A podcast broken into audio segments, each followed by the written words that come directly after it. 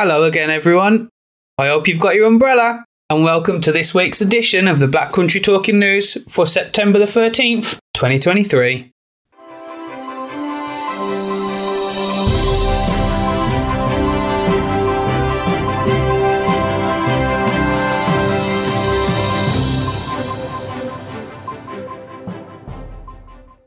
Hello, and welcome to the Black Country Talking News, brought to you by the sight loss charity Beacon.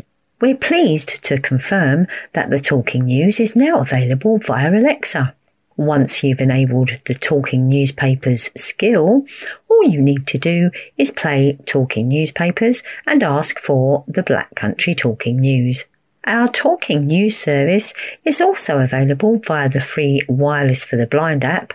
It can be found on the Beacon Centre website, www.beaconvision.org/talking-news. As a podcast via services such as Apple or Spotify, or as a free CD. Simply contact Beacon Centre on 01902 880 111. We hope you enjoy this week's edition. Reading for you this week, we have myself, Nathan, Angela, Christine, Ian, Helen, Mina, Simon, and of course, not forgetting, Flashback Roger.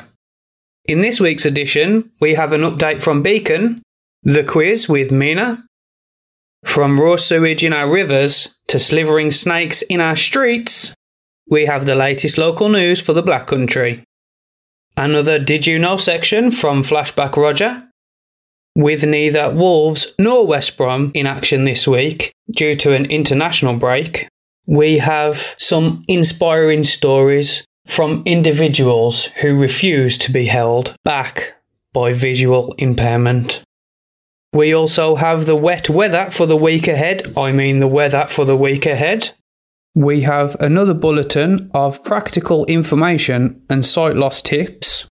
And with the anniversary of the Queen's passing last week, we have a personal account of events from Soundings contributor Alistair, recalling a royal near-miss. Local news to start though, with Ian and Christine, but first, Angela. People in Dudley may be able to slash their energy bills thanks to the return of a money-saving initiative. For the second time this year, Dudley Council has teamed up with a consumer advice company to take part in a big community switch. It comes as part of a government initiative which sees councils coming together to take part in a collective energy switching auction. By joining together, councils are able to get the very best energy deals through the power of bulk buying. Residents can now sign up to the next auction, which will take place on October the 3rd, with 3,500 people in Dudley having registered for the last auction in July.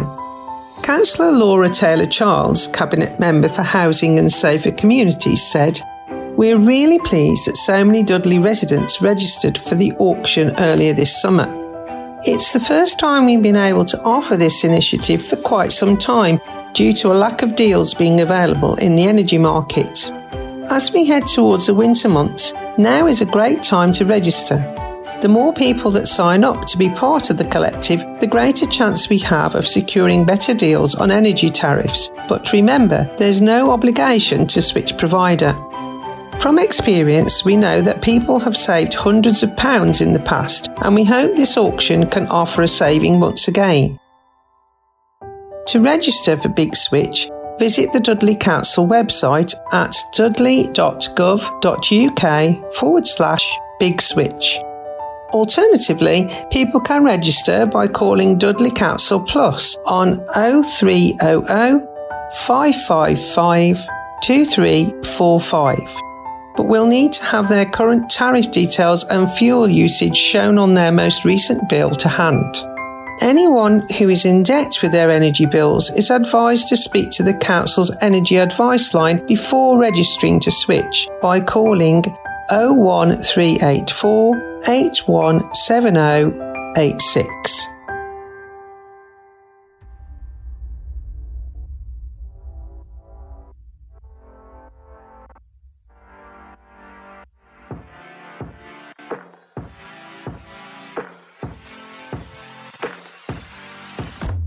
Medical negligence has cost the Royal Wolverhampton NHS Trust over £10.8 million in the last year, new findings have revealed. The West Midlands organisation, which provides services for hospitals including New Cross, West Park and Cannock Chase, dealt with 229 medical negligence claims from July 2022 to July 2023. This amounted to £10.8 million in compensation, according to Freedom of Information requests submitted by legalexpert.co.uk. In comparison, the Dudley Group NHS Foundation Trust dealt with no medical negligence claims in this time period and did not pay out any compensation. It comes after NHS Resolution, which handles medical negligence claims on behalf of NHS trusts, revealed that negligence payments had risen by 9.9% from 2021-22 to 2022-23. So what do we know about medical negligence? Here's a brief lowdown. Medical negligence occurs when a healthcare professional provides substandard care to a patient that falls below the standard expected of any healthcare professional. A claim may arise if the patient subsequently suffers unnecessary or avoidable harm. Nick Banks, head of medical negligence at JF Law, which owns the Legal Expert brand, warned that the consequences for medical negligence can be devastating. He said, as well as the obvious emotional impact, injuries and bereavements can cause a bigger financial impact than many households can bear, particularly in the current cost of living crisis, when many are already struggling to make ends meet. Whilst some people understandably worry that making a claim will affect frontline care, the reality is that hospitals and GPs are always insured against such claims. As such, any damages owed are paid by the insurers and do not affect the care other patients are receiving.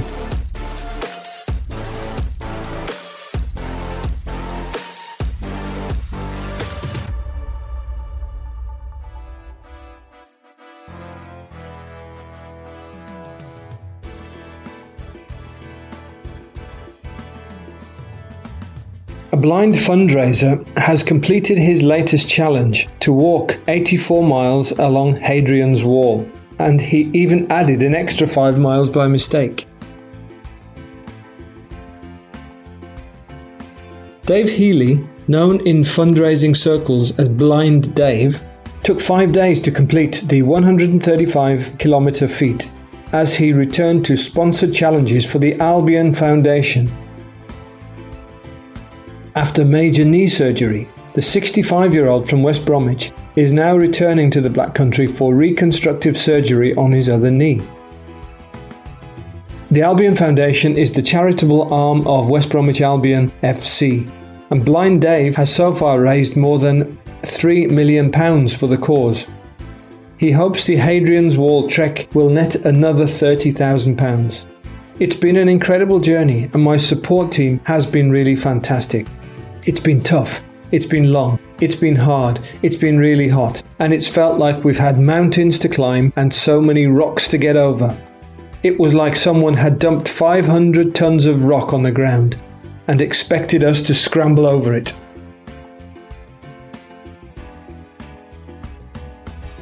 One day they said we'd face about 30 stiles. Well, it seemed like there were 130, Blind Dave said. It's been a fantastic experience, he said. It's 84 miles to cover Hadrian's Wall, but we covered 89.1 miles due to a little miscalculation. But we won't mention that.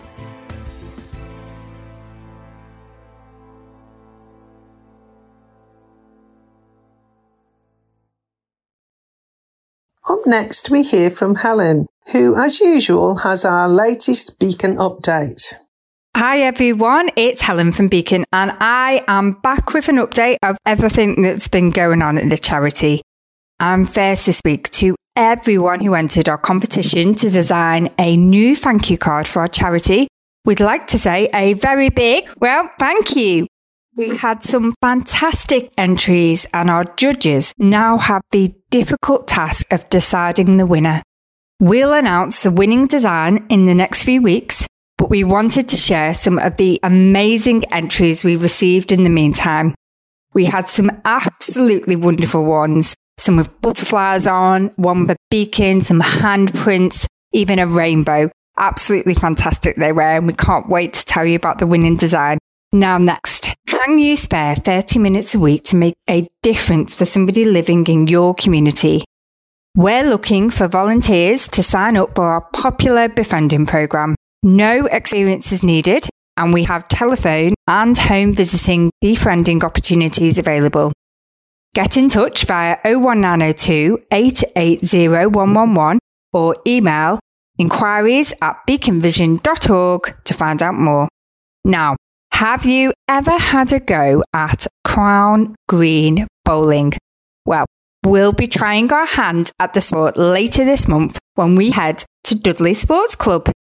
If you fancy joining us on September the 29th, get in touch via 01902 880 111 or email at inquiries@beaconvision.org to find out more. Finally this week, we're going to start with some quotes. Very informative. Raise my understanding of sight loss. Very interesting. What am I talking about? Well, these are participants on our sight loss awareness training course who say it helped them increase their understanding of visual impairment and how they can support someone with sight loss.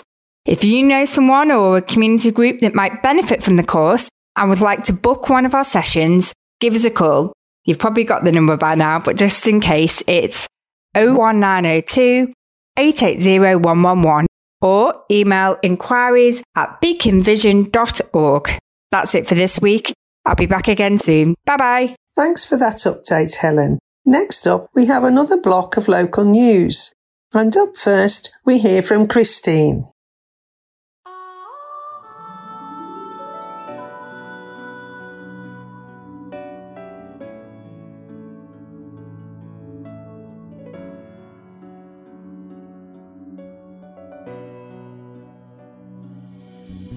When we think of the summer holidays, we may think of sun, sea and sand. Now, the Black Country is no coastal Riviera, but last week we sure enjoyed some unbroken searing sunshine and plenty of sand too. As last week, the region awoke to cars and windows all covered in what looked to be sand and dust. The blanket of sand and dust covered areas across the region, including Stourbridge, Kings Winford, Wolverhampton and Telford. So other than not having washed them for some time, why were our cars and windows looking so grubby and covered like this? What exactly was this weather phenomenon sweeping the country, and did it pose any health risks?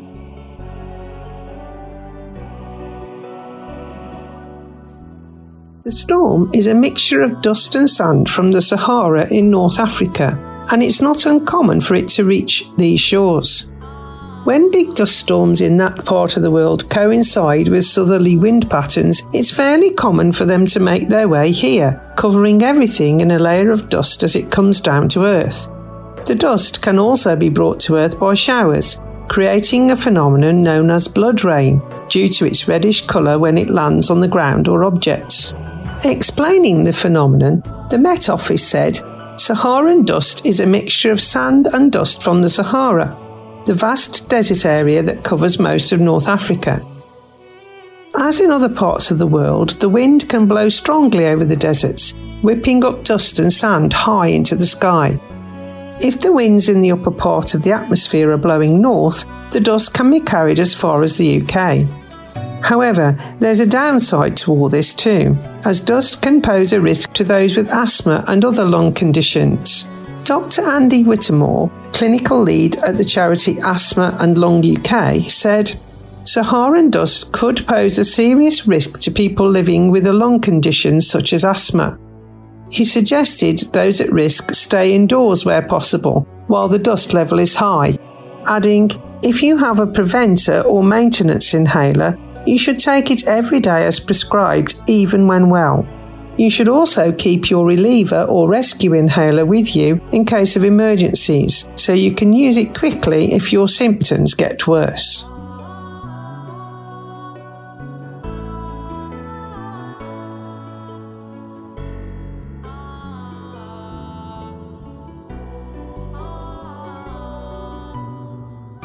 It took just a few drops overnight to bring the dust down in the Black Country, delighting car washers who saw trade increase unexpectedly. Meteorologist Rebecca Cantwell said, "It's not uncommon, maybe twice a year that it happens. If that setup comes and the flow comes up from the Sahara, it happens. The dust will eventually move away once our unusual September heatwave is replaced by more regular Atlantic weather fronts."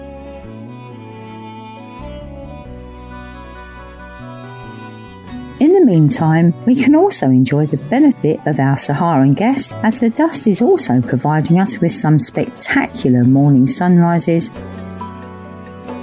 and fire-red late summer sunsets.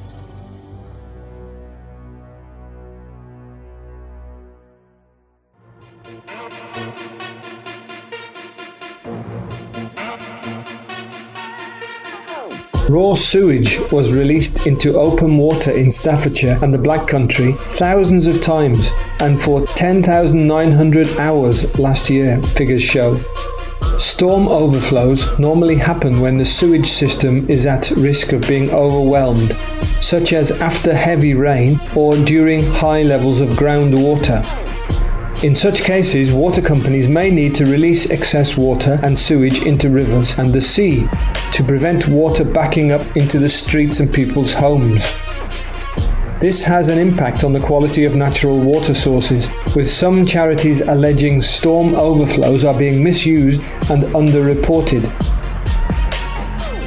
Figures from the Environment Agency show storm overflows were used 3,120 times within local authority boundaries in the Black Country and Staffordshire in 2022, discharging for a total of around 10,900 hours.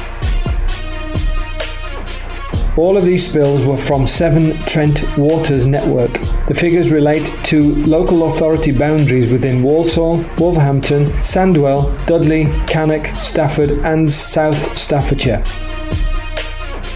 Of these areas, storm overflows were used the most times in South Staffordshire at 723, discharging for 3,437 hours. However, the figures may not provide a full picture of the amount of water pollution in the area, as sites may also be impacted by overspills from areas they share water sources with. The Rivers Trust said it was particularly concerned by storm overflows being used during hot periods. Tessa Wardley, Director of Communications and Advocacy at the charity, said, "Discharging untreated sewage in dry weather is bad for both human health and river health. Low river flows mean more concentrated pollutants at a time when more people want to enjoy their rivers. Although a problem in their own right, these discharges are also the canary in the coal mine, pointing to greater problems in our sewerage and river systems. This could be blockages in the system, groundwater seeping into broken pipes, misconnections, or just poor management choices," she added. She urged robust, urgent action on sewage and river management to help tackle the climate crisis and threats to biodiversity.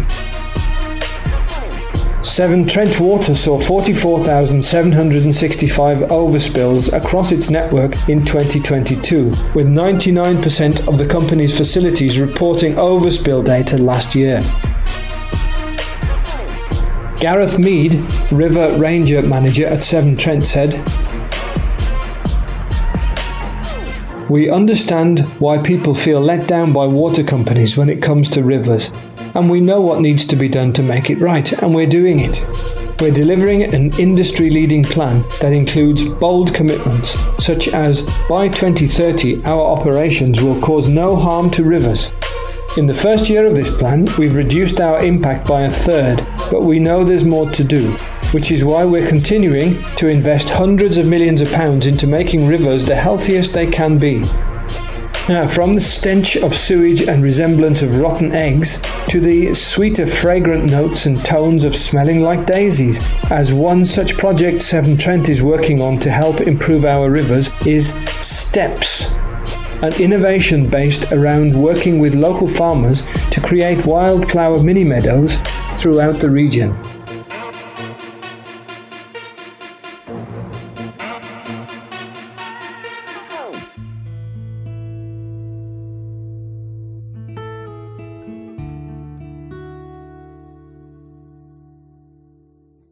The Severn Trent Environmental Protection Scheme, STEPS, is aiming to prevent pesticides, nitrates and cryptosporidium from reaching rivers, watercourses and groundwater to protect drinking water quality and the environment.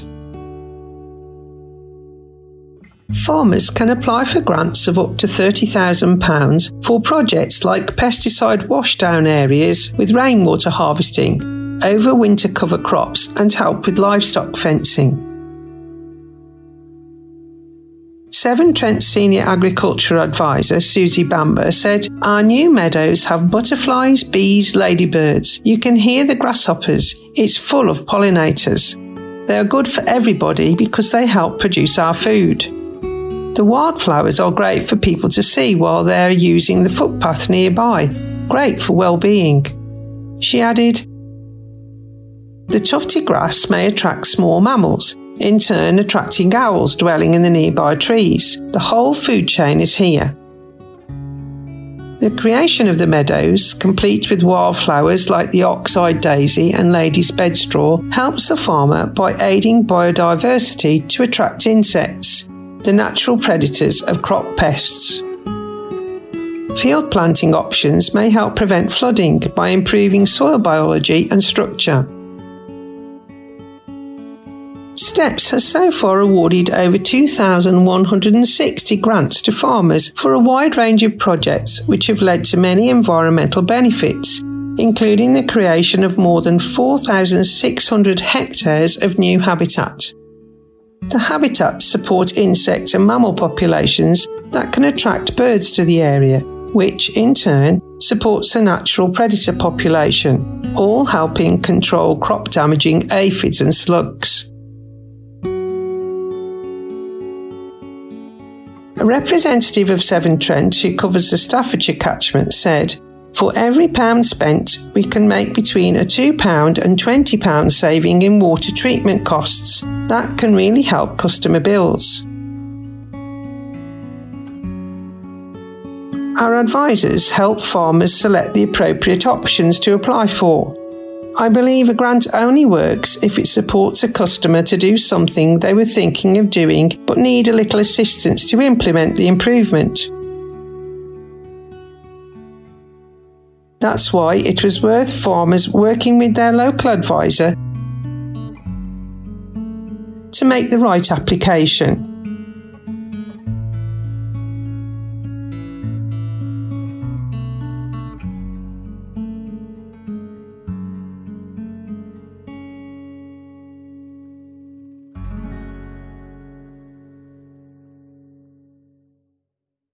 Now it's time to test your knowledge, as we have the quiz questions for this edition brought to us by Mina.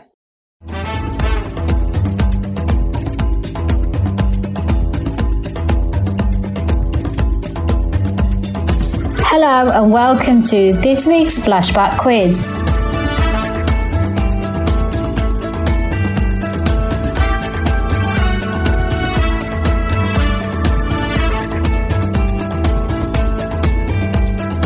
All the answers you need can be found later in Flashback Roger's Did You Know feature. But for now, these are your questions.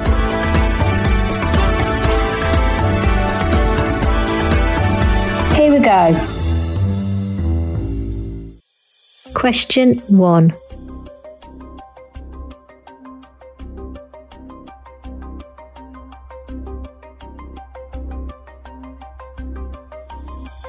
What facial feature is missing on the Mona Lisa?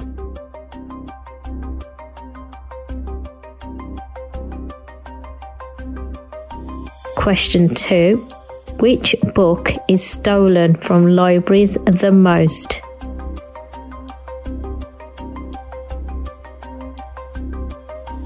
Question 3.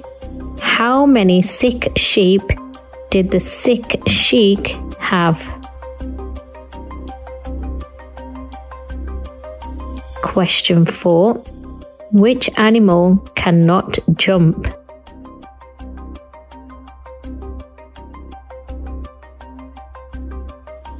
Question 5. Who patented a paper bag making machine in 1871? And finally, question 6. What did Stephanie Quillock discover in 1966? I will be back later in the show, but for now, best of luck!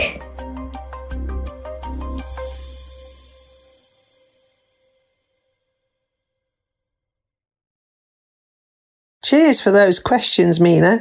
I'll get my mind working on them. Up now, however, is another block of local news.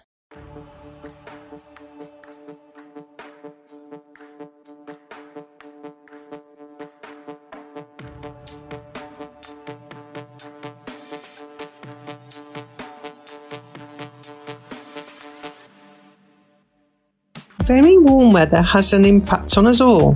It can cause heat gain, raising our body temperatures very quickly and even changing our appetite too.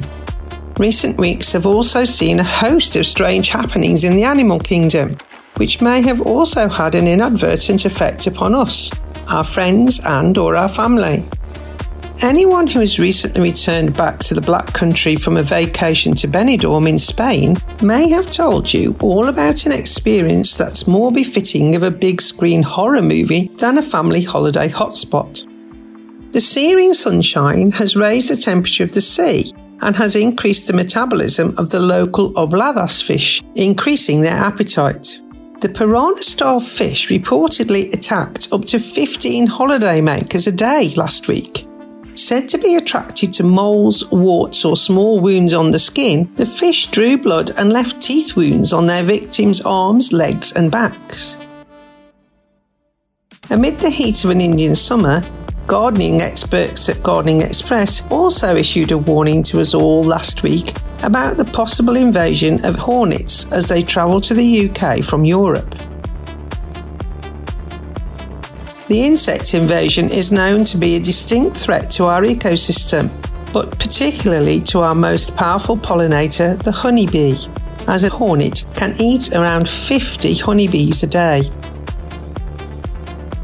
They are also particularly attracted to alcohol too, so the experts have also encouraged beer gardens and pub owners to be on high alert. Much closer to home, and we have also seen numerous reports of snakes in the Black Country. Yes, you heard it right. Snakes on the loose. Most recently in Sandwell last week.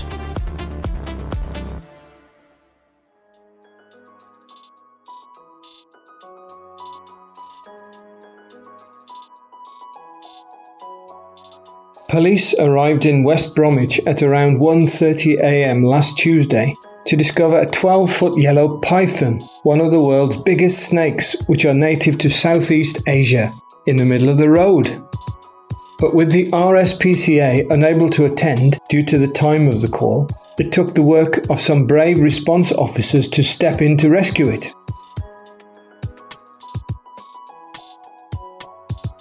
After wrapping a towel around the snake's head to prevent it from biting, the officers gently lifted the snake, with some struggle, into a police van. The mighty python was then transferred to a nearby vet's for overnight care. It was the latest in a string of recent incidents, with officers in Aston, Birmingham, being left shocked in June when they came across a boa constrictor.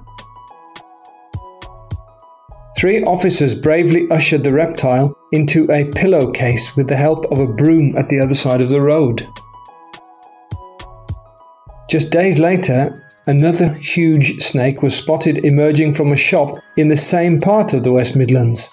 It was caught by staff at a nearby butcher's who lured it into a pipe before placing it into a plastic container.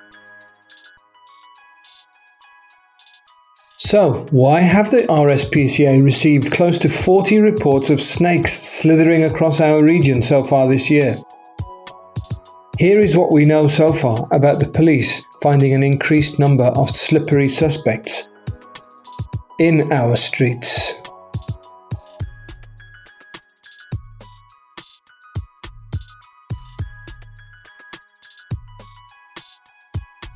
Data from UK Pet Food reveals how the number of snakes being kept in homes has soared from 500,000 to 700,000 in 12 months. While the RSPCA said it received 1,031 reports involving the reptiles last year. The problem is particularly severe in the summer as they become more active in warmer temperatures.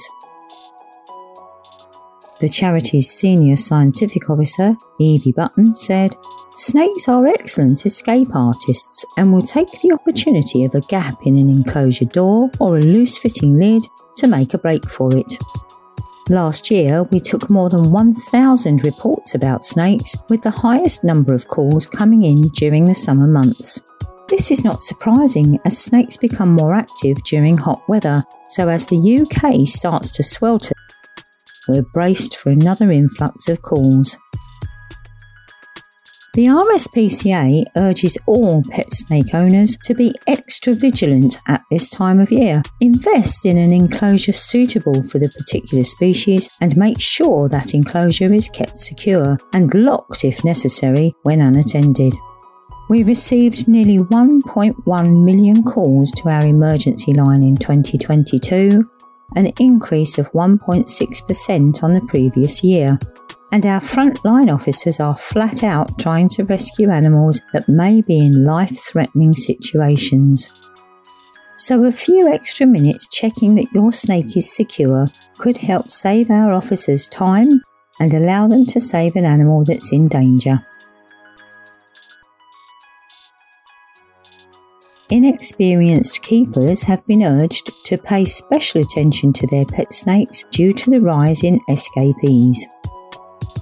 Pythons, boa constrictors and corn snakes are 3 of the most popular species to keep. More local news to follow, but now Pete's got an idea to help with the visual discomfort of the warm sunshine. If you need help with sight loss, then filter glasses might help you. Filter glasses are a range of glasses especially for sight loss, designed to protect your eyes from harmful UV rays and reduce glare and bright light, and also improve contrast as well. They make things clearer to see and your eyes more comfortable. They can either be worn on their own or you can wear them over your existing prescription glasses. Wearing a sun hat or a baseball cap or a sun visor can also help too. So if you'd like to try the range of Cocoon filter glasses and find the right lens and frame to make life a bit more comfortable for you, then call Beacon's Sight Loss Advisors for an appointment. You can call on 01902 880 111 and ask for a sight loss advisor. Up next, let's have another block of local news.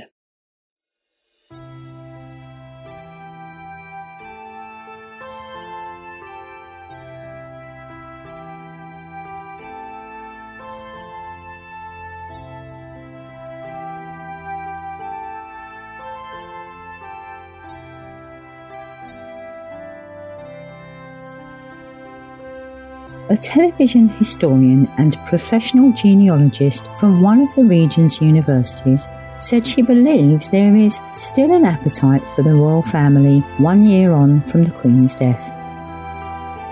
The anniversary was marked across the region on Friday as King Charles and Queen Camilla chose to spend their time in quiet contemplation away from the public gaze at Balmoral, the place where she died.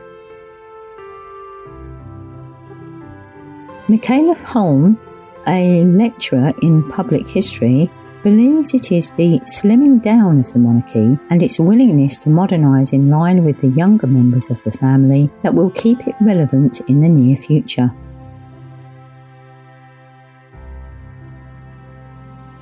But she admits there is division even within her own family, where some members don't recognise their relevance or worth, whilst others want to keep it going.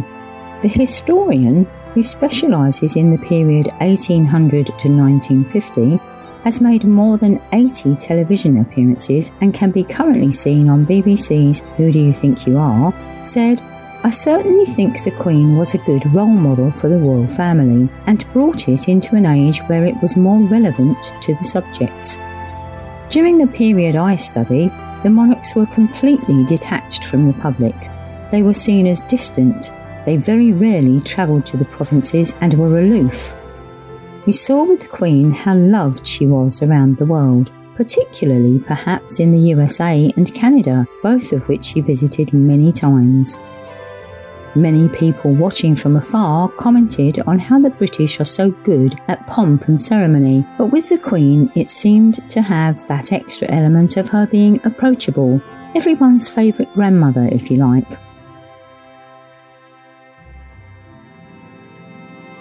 Michaela is on the editorial board of the Midlands History Journal and spoke about when Queen Victoria visited Wolverhampton in 1866. Her first public appearance outside the capital for 5 years. She said, "The visit was crucial to the second half of her reign, giving her the confidence to resume public duties. Queen Elizabeth travelled many miles around the country and the world to meet people. She seemed to excel at public duty. Maybe there is not the appetite for as many public engagements with King Charles and Camilla, and it seems they are opting for a quieter reign and a slimmed-down monarchy using the public purse. But as the country remembers the Queen 1 year on, it will be as a monarch who served her country and made the institution popular again, bringing it into the 21st century.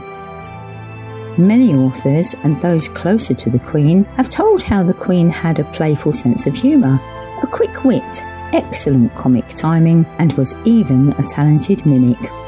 As a tribute, the following personal account of events from Soundings contributor Alistair recalls how a moment trying to get a military action just right could have been highly embarrassing for all concerned, and may have raised a chuckle or two. Introducing How I Nearly Knocked Over the Then Future King."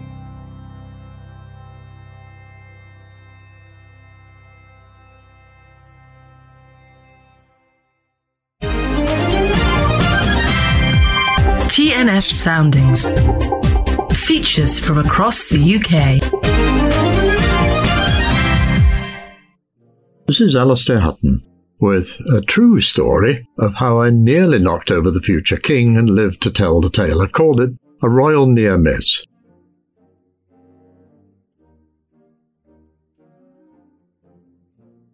When he was still a relatively young man, His Royal Highness the Duke of Rothesay, the Queen's eldest son, and now King Charles III, earned his parachute wings, which enabled him to wear the cherished red beret and become Colonel-in-Chief of the British Army's elite Parachute Regiment. It was in that role that, wholly inadvertently, but happily, I narrowly avoided knocking down our future king in front of hundreds of people.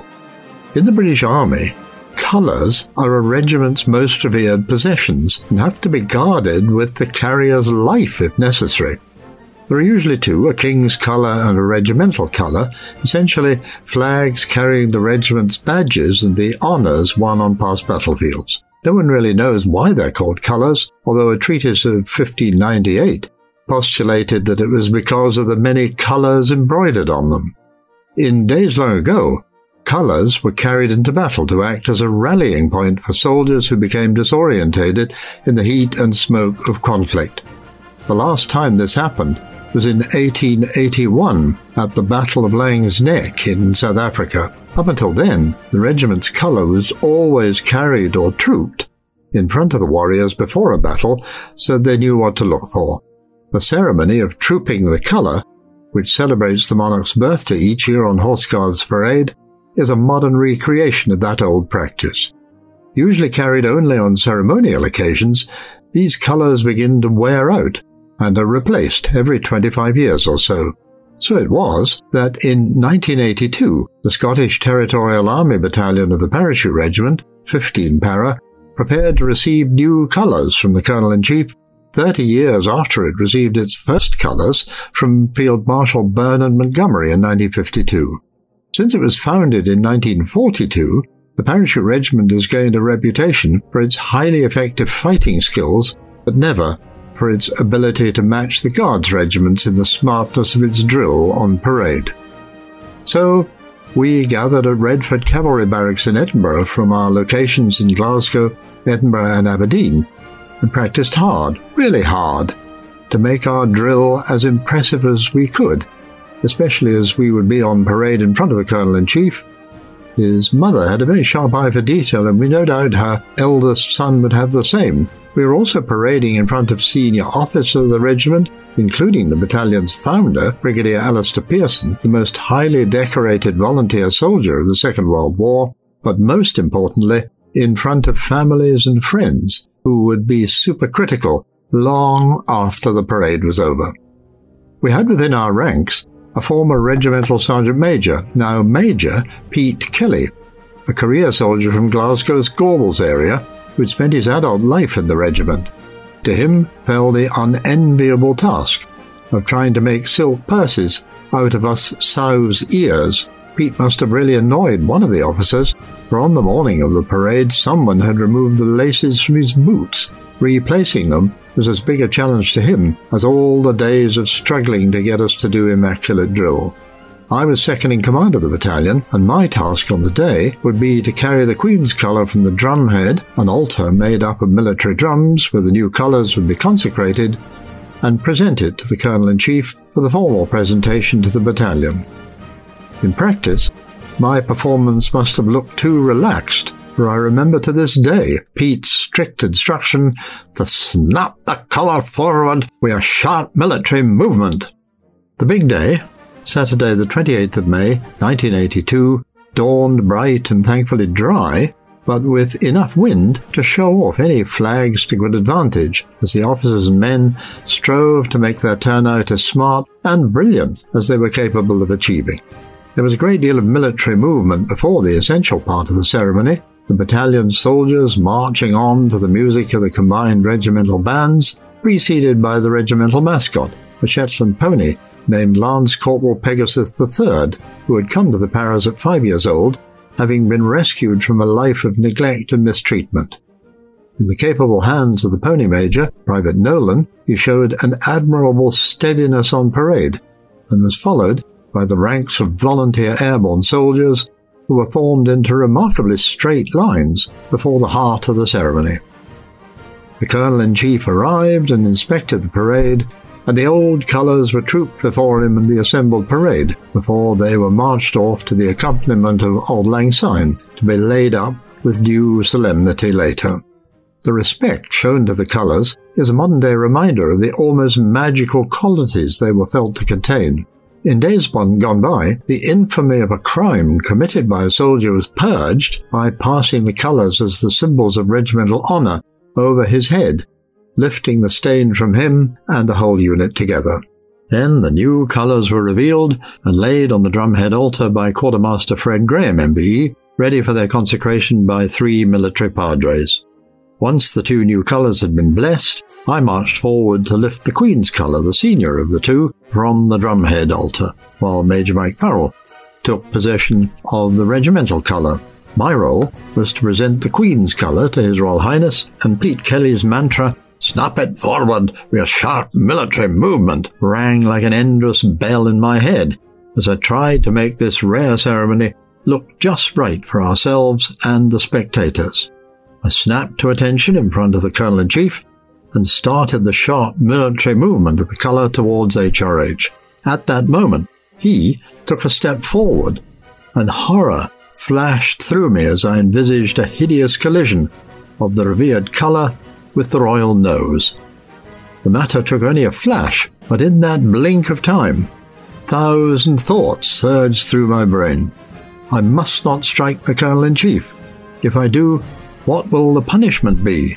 Will it bring unending shame on a proud unit of brave men who've worked so hard to make this a special day? At times like that, the human brain works far faster than any computer. By instinct, I arrested the sharp military movement of my right arm, and the prince imperceptibly swayed slightly backwards, the Queen's colour finishing in the right place for HRH to grasp it firmly before handing it on to Lieutenant John McWilliams, the young officer who had paraded before the battalion.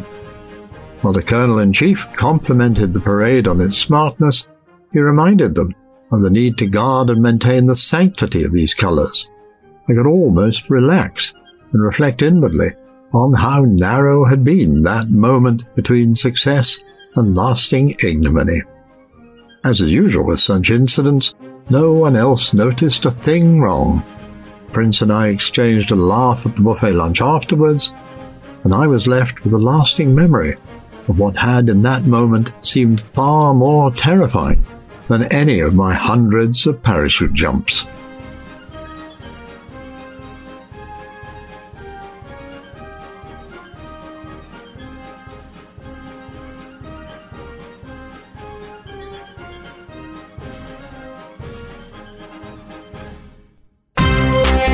TNF Soundings. Up next, it's trivia time, brought to us by Flashback Roger and his Did You Know feature. It's all yours, Roger. Take it away.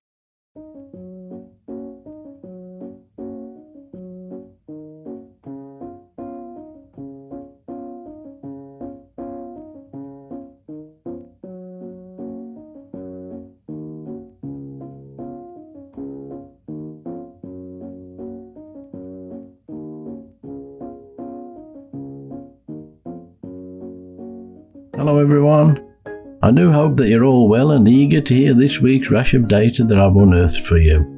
There should be some interesting conversation pieces to chew over with your friends whenever you meet. So here we go. Now then, did you know that the Mona Lisa has no eyebrows? Some say that there once were, but they were faded or painted over, or that they were inadvertently removed during cleaning. It's just one of the many mysteries surrounding this enigmatic work. Mind you, nobody has speculated that maybe she just had a heavy plucking session. The most stolen book from public libraries is the Guinness Book of Records, so it holds the record for being the most often stolen tome. I do hope that they've issued a certificate to themselves though, as they do for other records. Now then, here's a corker that I couldn't help repeating for us. Now how about this for a conundrum? The sixth six sheep sick is said to be the toughest tongue twister in the English language. I'll say it again slowly, word by word, so you can practice it. The sixth six sheep's sick. There you go. You got it? I hope so, because I ain't going to repeat it. And elephants are the only animals that can't jump. The bones in their legs all point downwards and don't have the necessary spring to allow them to leap. Most animals that jump can do so as a technique to avoid predators, and jumping isn't something elephants need to do to avoid such natural dangers. And inventor Margaret Knight had her invention stolen by a man who claimed that there was no way a woman could have invented such a machine. She finally received a patent in 1871 for a machine that could produce the square-bottomed paper bags that we use every day and never think twice about. And another lady inventor is Stephanie Kwolek, who in 1966, while researching for strong but independent plastics to use in car tyres, DuPont researcher Stephanie Kwolek discovered what would become known as Kevlar. This revolutionary fibre has saved countless lives in the form of bulletproof vests and is also used in numerous applications, such as bridge cables, canoes, and a myriad of everyday things. Well, that's a mixed bag of conversation stoppers to add to your repertoire this week, and I hope that you'll practice the tongue twister for your party pieces. For me though, well, I'm just going to have me a nice cup of tea and get me tongue twisted round a Twix this week. Till next week then, I'll say bye for now. Ta-ra a bit, ta-ra! Up now we have to hear what the weather has in store for us, brought to us, come rain or shine, by our own sunny Mina. The weather for this week ahead is forecast to be rather unsettled, with some sunny intervals and plenty of showers. Temperatures are also forecast to be much cooler this week at 18 degrees. And we may not be ditching the duvet either, as overnight temperatures will be a lot more comfortable at 8 degrees. UV levels are expected to fluctuate between low and medium as we go through the week and see varying spells of sunshine. The sunrise and sunset times are 6:50 a.m. for the sunrise and 7:15 p.m. for the sunset. Friday 15th of September is forecast to be bright and clear in the morning, but the showers will set in by the time we get to midday. With the gentle breeze, temperatures are expected to be around 18 degrees. Moving on, and the spell of rain looks set to linger throughout the weekend. There's a chance of sun making a brief appearance here and there, but Sunday does bring the best chance of some spells of sunshine. With a gentle breeze, temperatures will continue to remain at 18 degrees. On to next week, and the unsettled weather will continue to dominate, with plenty of sharp showers still hanging around with us. It is forecast for rain to remain in the region from Monday 18th of September and continue right through to Thursday 21st of September.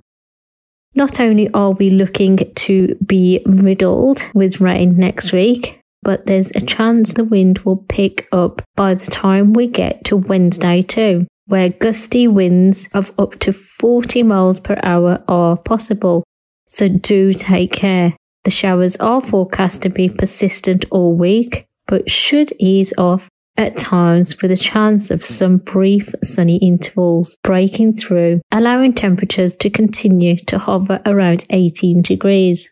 So that's another mixed bag of rain and sun for the week. And as always, enjoy the weather. Thanks for that weather update, Mina. Up now, we have a special edition of this week's sports feature.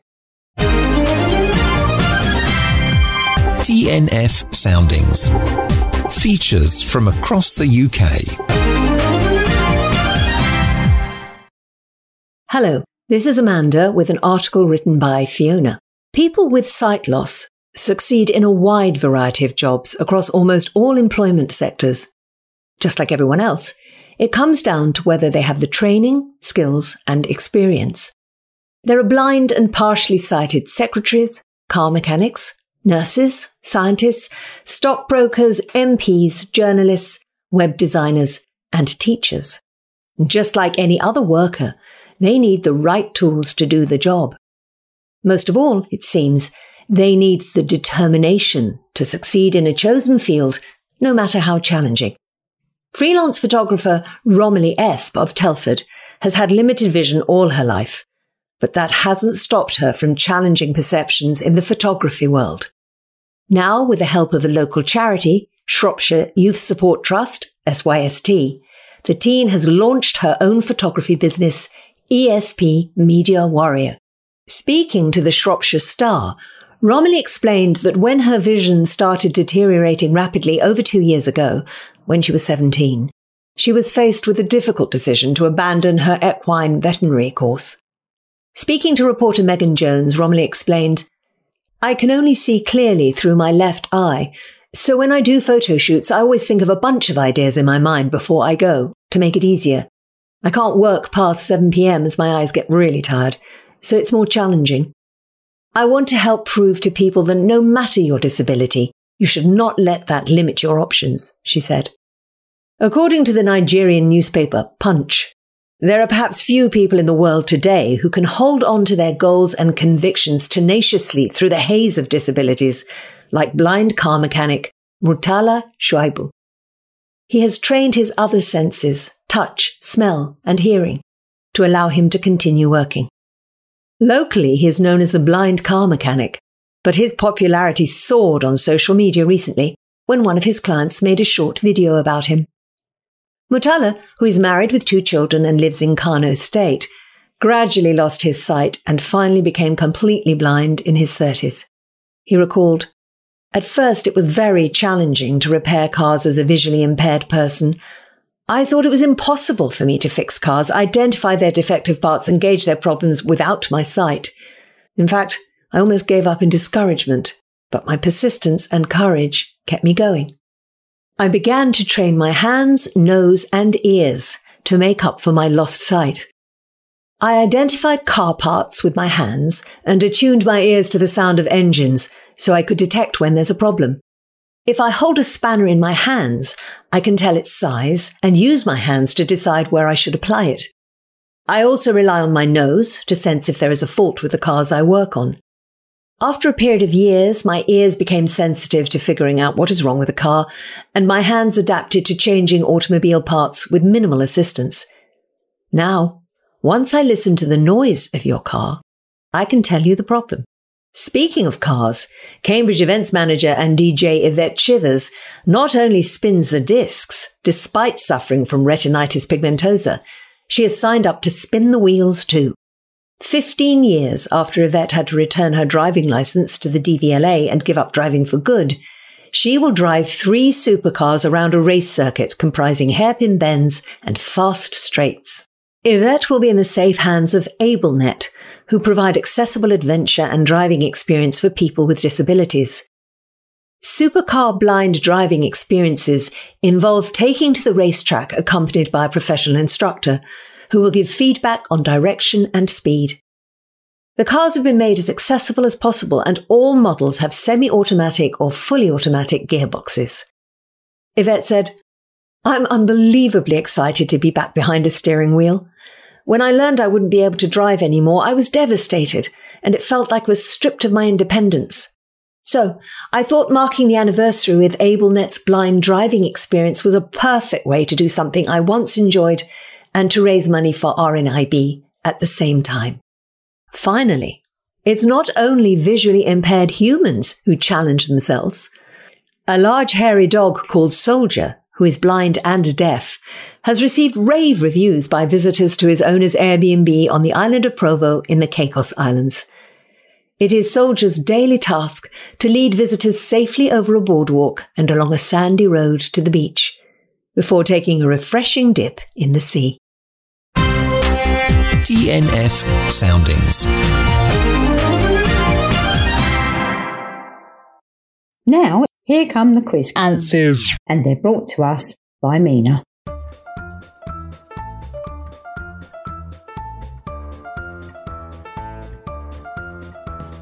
Hello and welcome to this week's answers for the flashback quiz. Feeling confident? How will you score? Let's see. Question 1. What facial feature is missing on the Mona Lisa? And the answer? Her eyebrows. Question 2.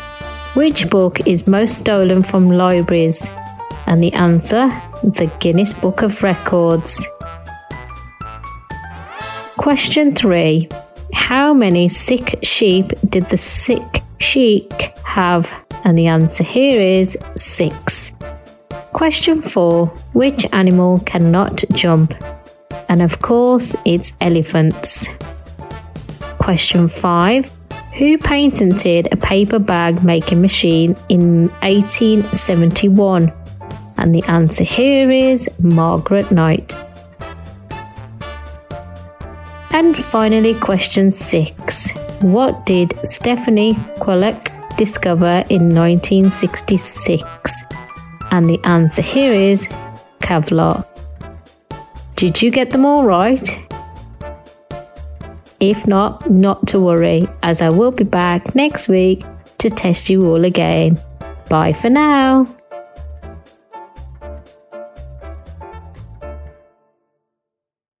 So that's it for another edition of the Black Country Talking News. A reminder to our CD listeners who have received CDs in padded envelopes that you don't need to send anything back to us. If you have a sight loss tip or someone you would like to wish happy birthday to, just say hello to. Maybe even a poem or talking book you would like reviewed, then please get in touch with us at the Beacon Centre. Call 01902 880 111. Email bctn@beaconvision.org or write to us at the Black Country Talking News, Beacon, Wolverhampton Road East, Wolverhampton, WV4 6AZ. We look forward to hearing from you. Thank you for listening, and thank you to all our supporters, donators and volunteers who without their support we would be unable to run this free service. Please note the information and views expressed in this recording does not necessarily represent the views of Beacon or Talking News and were accurate at the time of recording.